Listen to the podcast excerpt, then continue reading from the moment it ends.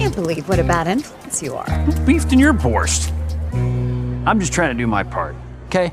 Come to town unexpectedly, create tension with the brother in law, stir up trouble with the Rugrats, and ultimately give you grief. I mean, that's what you wanted, isn't it? What happened to your accent? What happened to yours? Details are fuzzy, man.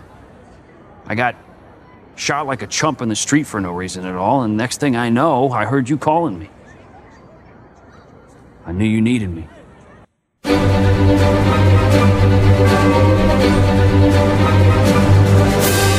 From Providence, Rhode Island, welcome to the MCU Diaries. It's a podcast dedicated to every Marvel Studios series on Disney Plus. So sit back, relax, and let's break down Earth's mightiest heroes.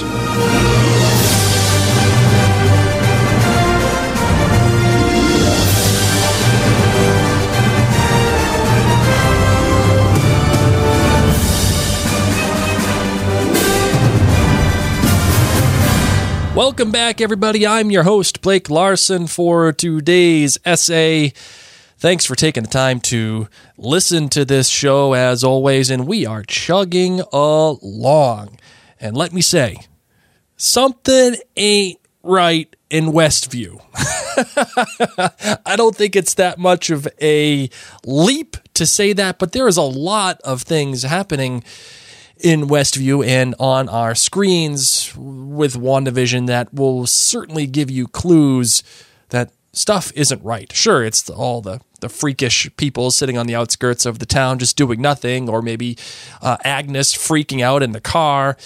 But there's also some other stuff happening here too that leads you to believe that yeah, I don't know, man. I just don't know, and it really centers around Pietro uh, in this episode, and really what we just played at the beginning of our episode here.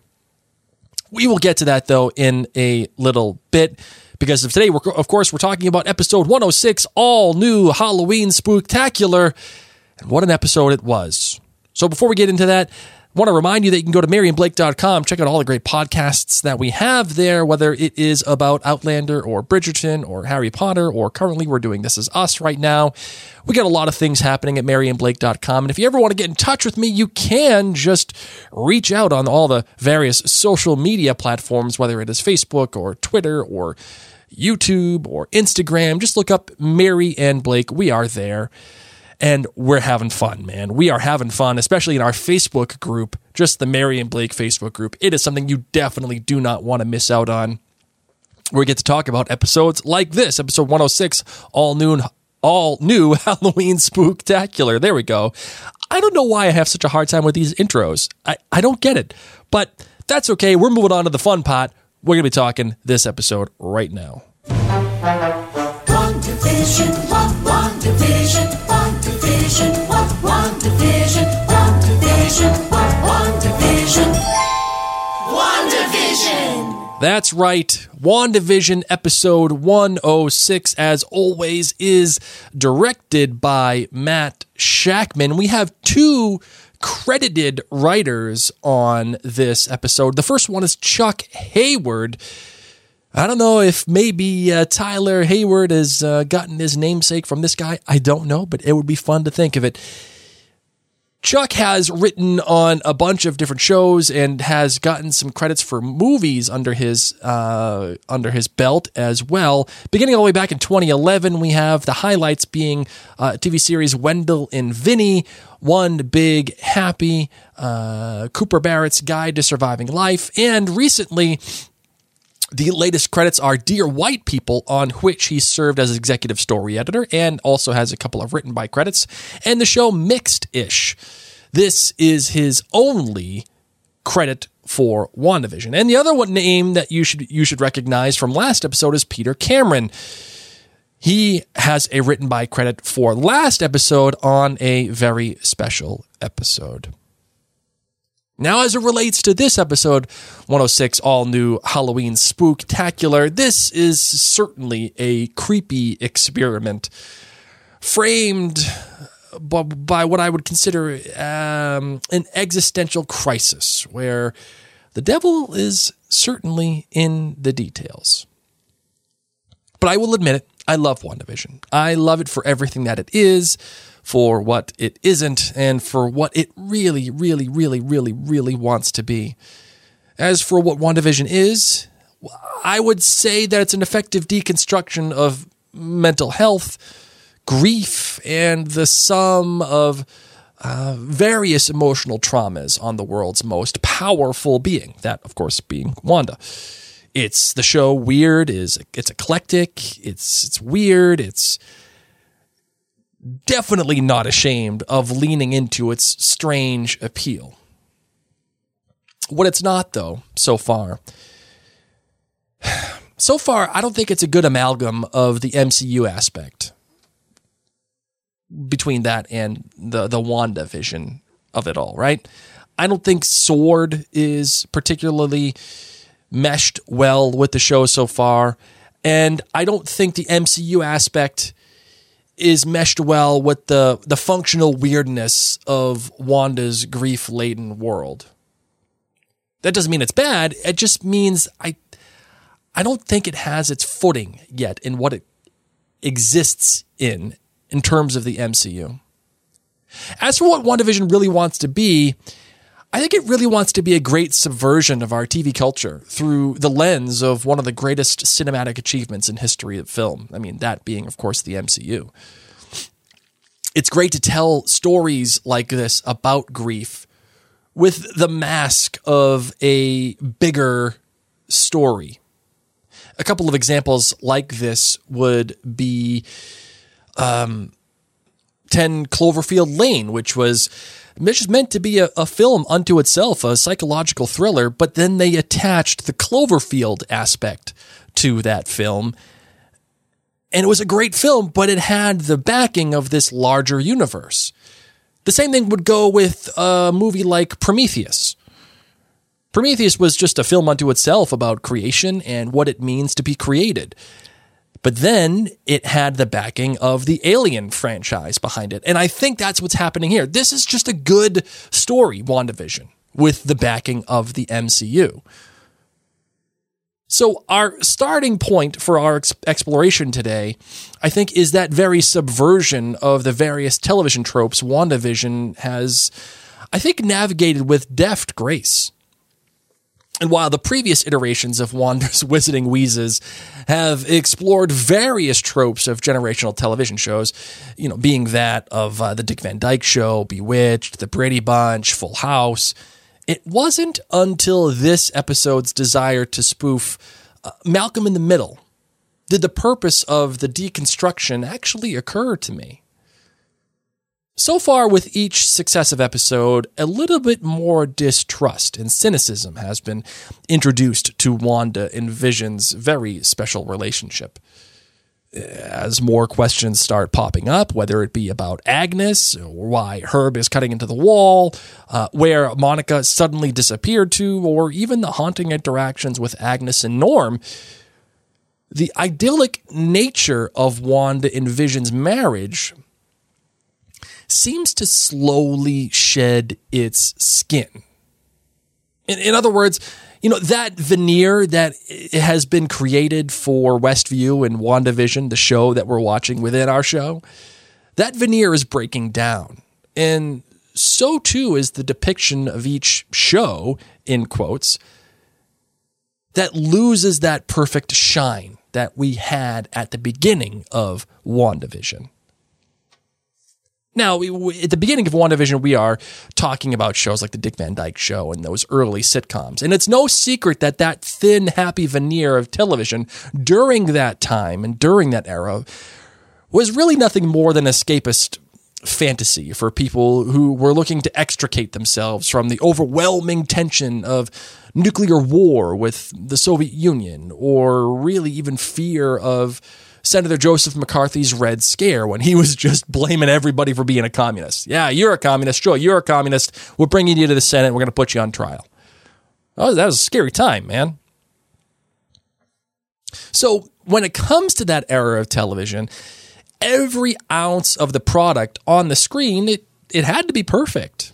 All the cracks painted over with silly little hijinks and an immediate resolution of any really conflict. And any conflict that existed was a minor one, but at, at best. all of these conflicts had to end by uh, the end of the episode. And all of them, whatever they were befalling our main characters, usually ended with a happy kiss and a smile. This was extremely evident in episode 101 and really 102 of WandaVision when both of our characters, Wanda and Vision, sit down in front of the TV, smile, point the clicker towards the television set, and we cut to the credits. And as each episode has progressed since, though, the generation of TV that it is trying to deconstruct has switched to match the current state of Wanda and Vision's marriage. While episode 2 explored the still relatively idyllic nature of a show like Bewitched, our couple's beds were pushed together, which signaled a developing maturity in their relationship. And what's more is that an inkling of doubt was cast via Dottie and the sudden appearance of Geraldine, who we all know now is, is Monica. Even more questions arise in episodes three and five. We're, we're skipping four because four was really uh, a look back on uh, Monica's time outside of the bubble and then getting into the bubble. But three and five, there was the growing distrust between Wanda and Vision. And it becomes more evident in the evolution of the more breadth and the variation in the television style that we're watching moving from the idealized era of the Dick Van Dyke Show to the more realistic and emotionally aware versions of what would be considered the, the Brady Bunch and Full House, the expression of mistrust culminates in this episode's depiction of Wanda and Vision through the lens of the early 2000s Malcolm in the Middle. You can feel Wanda losing her grip on reality. And Vision clearly senses that there's major issues with the amount of truth being levied between he and his wife. In no way, shape, or form would we ever see Vision lie to his wife about the neighborhood watch in those early episodes. But we do here. And Paul Bettany channels his inner Malcolm in the Middle era Bryan Cranston in like this painful and truly awkward interactions with Wanda because it seems like he's just trying to keep it together as a devoted husband to her. I he's playing a role and he's he's freaking out. Where this episode really falters, though, is the MCU connective tissue. Well, I mean, it's not the MCU ness, right, that falters in and of itself, so much as it was how it was executed to be honest, the engineering of how Darcy and Jimmy Woo and Monica are able to break fear, uh, free of their sword captors and then hack. quotes into a government agency's security system and then escape the scene unscathed. Oh man, lazy writing at best. Sure, maybe Agent Woo has some training, and I'm sure Monica does too but they just knock out trained agents with a couple of punches and no one noticed this this at all or Woo is suddenly an expert at hot wiring cars why what because he's a cop at heart and obviously of course i mean without a doubt we all know this all cops know how to hot wire cars right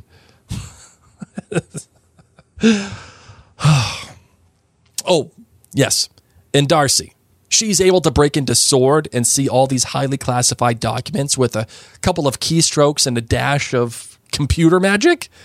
Come on, man.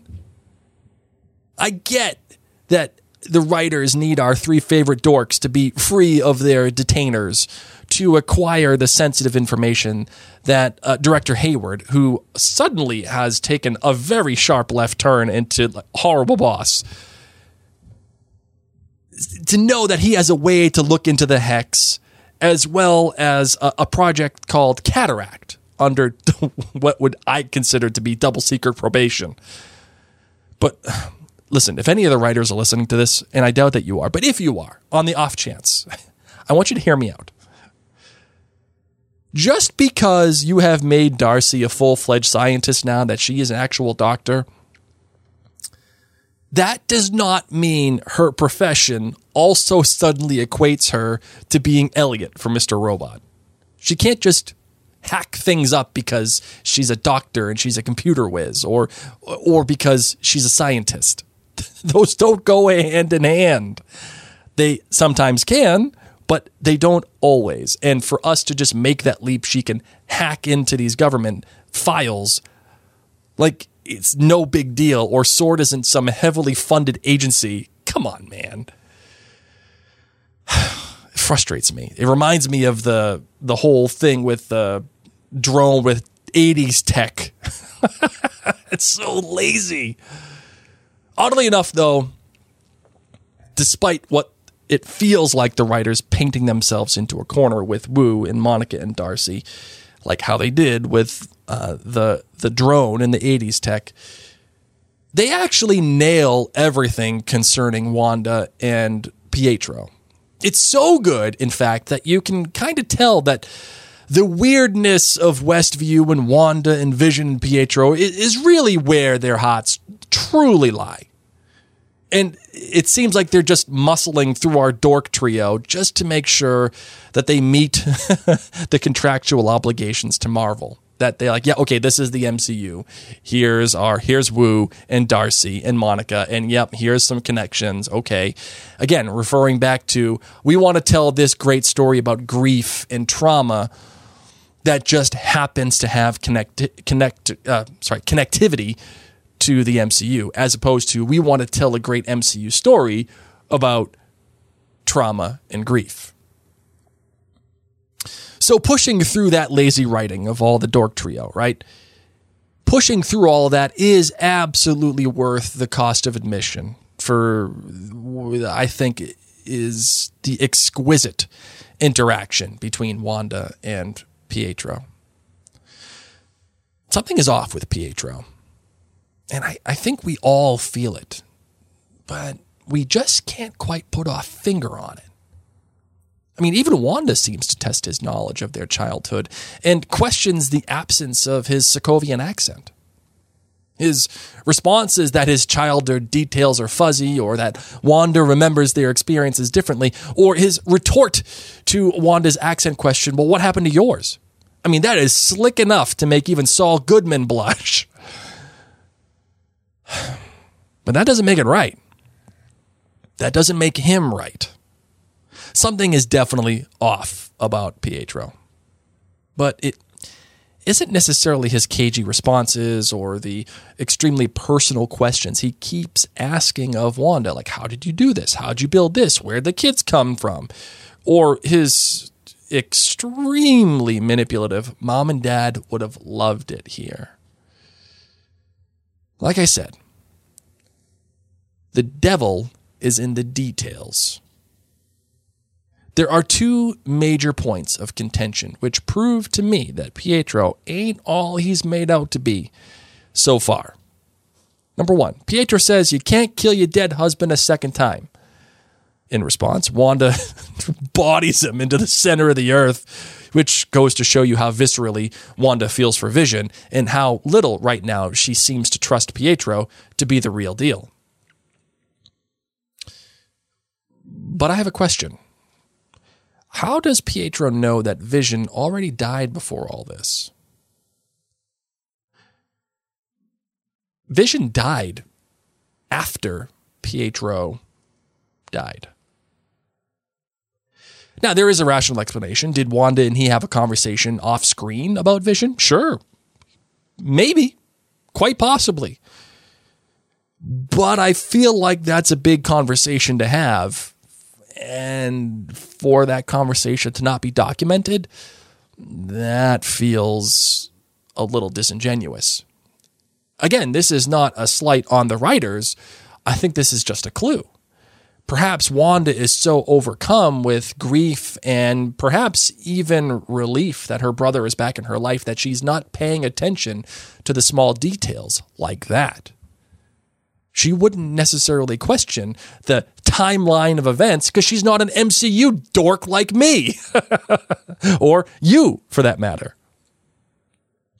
Here's the second question Pietro also notes that he doesn't know how he got to Westview, which, in and of itself, fine. Here's the problem. One minute, he says he was getting shot in the streets of Sokovia, where he died like a chump for no reason. And then he was in Westview because he heard Wanda calling him. This is where, like, you know, that famous Britney gif of her uh, on uh, the X Factor, and she's like, "Wait," looking around, like, "Wait, hold on, what?" This is this is what I would I would channel, and then I would channel no, nope, nope, nope, nope, nope, nope. Actually, you know what? I'll play this. Shame. Hell no. This new Pietro may be the new wacky Uncle Petey, but even this version, if he truly was Pietro, would know that he did not die like a chump in Sokovia. Oh no. Pietro's death in Avengers Age of Ultron was, on a story level, the culmination of his entire arc, moving beyond protecting just he and his sister and rescuing Hawkeye, as well as a Sokovian child, from being shot by Ultron. That is what changed in Pietro for that movie. He stopped thinking about he and his sister and moved on to help other people, especially someone who was connected to the Avengers, someone who was connected to Tony Stark. And he saved a kid at the same time.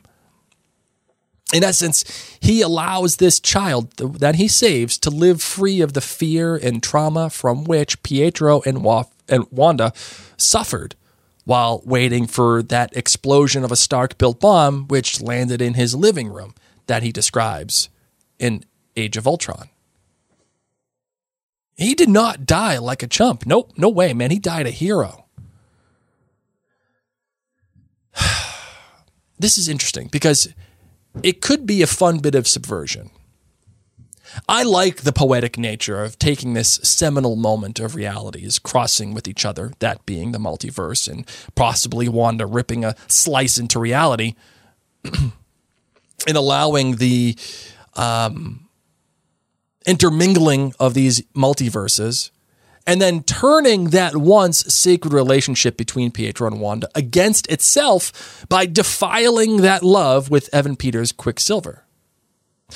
If that is what showrunner Jac Schaeffer is doing here, well, that that would be interesting. That would be extremely intelligent, emotionally intelligent. Uh, it, it, the the the literacy of this decision would be extremely intelligent. No matter what, though, I'm going to tell you that this guy ain't Pietro. So if he's not Pietro, then who is he? I think there are some theories go, uh, flying around that he's actually Mephisto. And if Agnes is actually Agatha Harkness, which a lot of the nerds have been speculating from the beginning, then Mephisto would actually make sense. Now, I know a lot of you don't know who Mephisto is. I don't expect you to. don't worry about it. That's totally understandable. A quick summary is this Mephisto is a bad news dude who is very powerful. In the comics, Mephisto claims to have been created, along with many other demons, by the supreme being whose suicide resulted in the creation of the Marvel Universe, as well as the Infinity Gems. He also claimed that his total evil nature is because the supreme being did not choose to make him good, as that being had no concept of good. In the comics, it's actually Agatha Harkness, who is, again, possibly Agnes in WandaVision, who claims that Wanda's children were the physical manifestations of Mephisto's soul, and she facilitates them being reabsorbed back into him. it's a long story, just go with it. Instead of trying to help take back Wanda's children from Mephisto, Agatha actually tries to just instead wipe Wanda's mind of her kids. Which leads to a little storyline that we've all been talking about for quite some time called The House of M, wherein Wanda loses her mind, rearranges the very fabric of reality within her powers, and, you know, just no big deal, right? Oh, here's a fun little aside, too. When Wanda finds out what Agatha does to her by trying to wipe her mind of her children, Wanda straight up murders her in cold blood. Just straight up kills her. Keep that in mind. So, is Pietro Mephisto a known associate of the witch Agatha Harkness? Well, your guess is as good as mine. As of right now, nobody knows. no one's going to pretend to know. It's just an idea. But if he is, it would make a lot of sense. And if this is where the story is going, well, oh boy, be prepared to have your heart broken into a kabillion little pieces when Wanda's kids die and Wanda goes full villain. Time for apropos of nothing for WandaVision episode 106, all new Halloween spec- spooktacular. I keep wanting to say spectacular, but whatever. First, Herb's definitely in on whatever is going on at Westview. He asks, Hey, you want something changed to Wanda? Just like Agnes when she says, Should we redo that take from the previous episode? Number two, speaking of Agnes, I know I keep beating this drum, but something is up with her. Yes, I know she's apparently under Wanda's control as she waited at the edge of town at that street at the crossing. But that act she put on with Vision when he used his vision magic, that was a little thick for me. Here's the deal if it was just an act, why is she provoking Vision? Is it to expand the hex? Third, Vision, oh my goodness gracious, bless your vibranium core. you played if if this is the, indeed the case, you played right into Agnes's hands if she really is manipulating the situation. You tried to go out of the hex, almost got disintegrated, and then told everybody that it was Wanda essentially who was the bad guy. Great job, bro. Fourth, I love how all the sword guys get turned into clowns. Yeah, that's it. Just love it. Fifth, Darcy gets swallowed by the hex. How much do you want to bet that she'll be a court jester or something?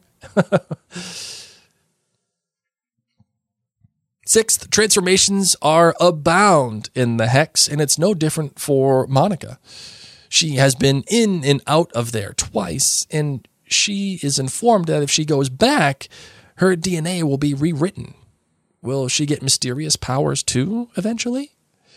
Seventh, those people stuck doing menial tasks in their yards on the edge of town, just stuck doing movements of putting laundry up or doing whatever. Oh my God, nightmare fuel. That is misery. I, oh my goodness gracious, no. Nope, nope, nope, nope. Eighth, the shot of vision overlooking the town when he's up in the air after he's flown is gorgeous. But it's the sound editing that makes this. You can hear the sound go from loud and vibrant as he looks at the town to deafening silence as he ob- observes the other nightmare fuel part of town. It's great visual storytelling and audio storytelling. Show me, don't tell me. Ninth, the only thing that can prove my Mephisto theory wrong is when Pietro asks how Wanda pulled off everything at Westview. Her response was that she didn't know. All she remembered was that she was alone and felt endless nothingness. At which point she turns to Pietro, and he, like Vision, was a lifeless corpse with fresh bullet holes from Age of Ultron. Did she actually reanimate Pietro and lose control over his appearance when she talked about her grief? I mean, if it's true for Vision, why isn't it true for Pietro? Or is this some deep rooted Legilimens charm work coming from Agnes or Mephisto? Time will tell. Here's another thought as I'm thinking about this too. What if I'm wrong about Vision? She may have witnessed him as being a lifeless corpse. And if Pietro is not Pietro, is she just having PTSD? Is she seeing these people as what she knows is reality? That's another good question. Lastly, there is great fan service, including the comic version costumes of Scarlet Witch, Vision, and actually even Quicksilver. I loved every second of seeing these uh, these costumes. It was really cool, and uh, especially for a comic book dork like me, it was fun to watch and to see those costumes actually be chintzy and cheap, but uh, actually on screen. Good, good, good, good fan service in a fun and interesting way to do so. So that is it, ladies and gents. Thank you so much. I think it's about time we uh, close this bad boy out.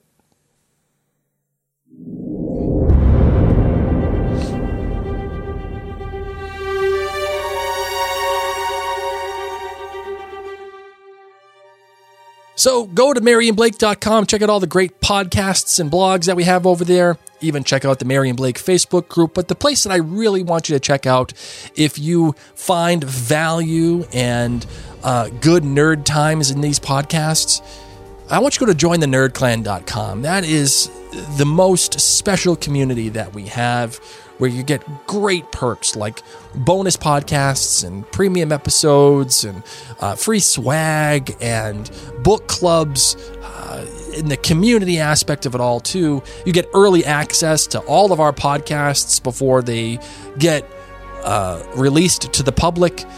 It's a great place and a great place to just be yourself, to be a part of a community uh, of people that love whatever they love and they just want to talk about it and dive deep in the way that we are doing it here in the MCU Diaries.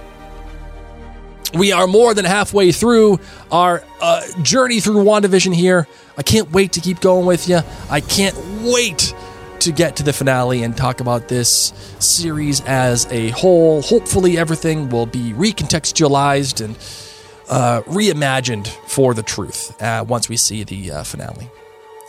That's it for now. Until the next time, ladies and gents, I'll see you next episode.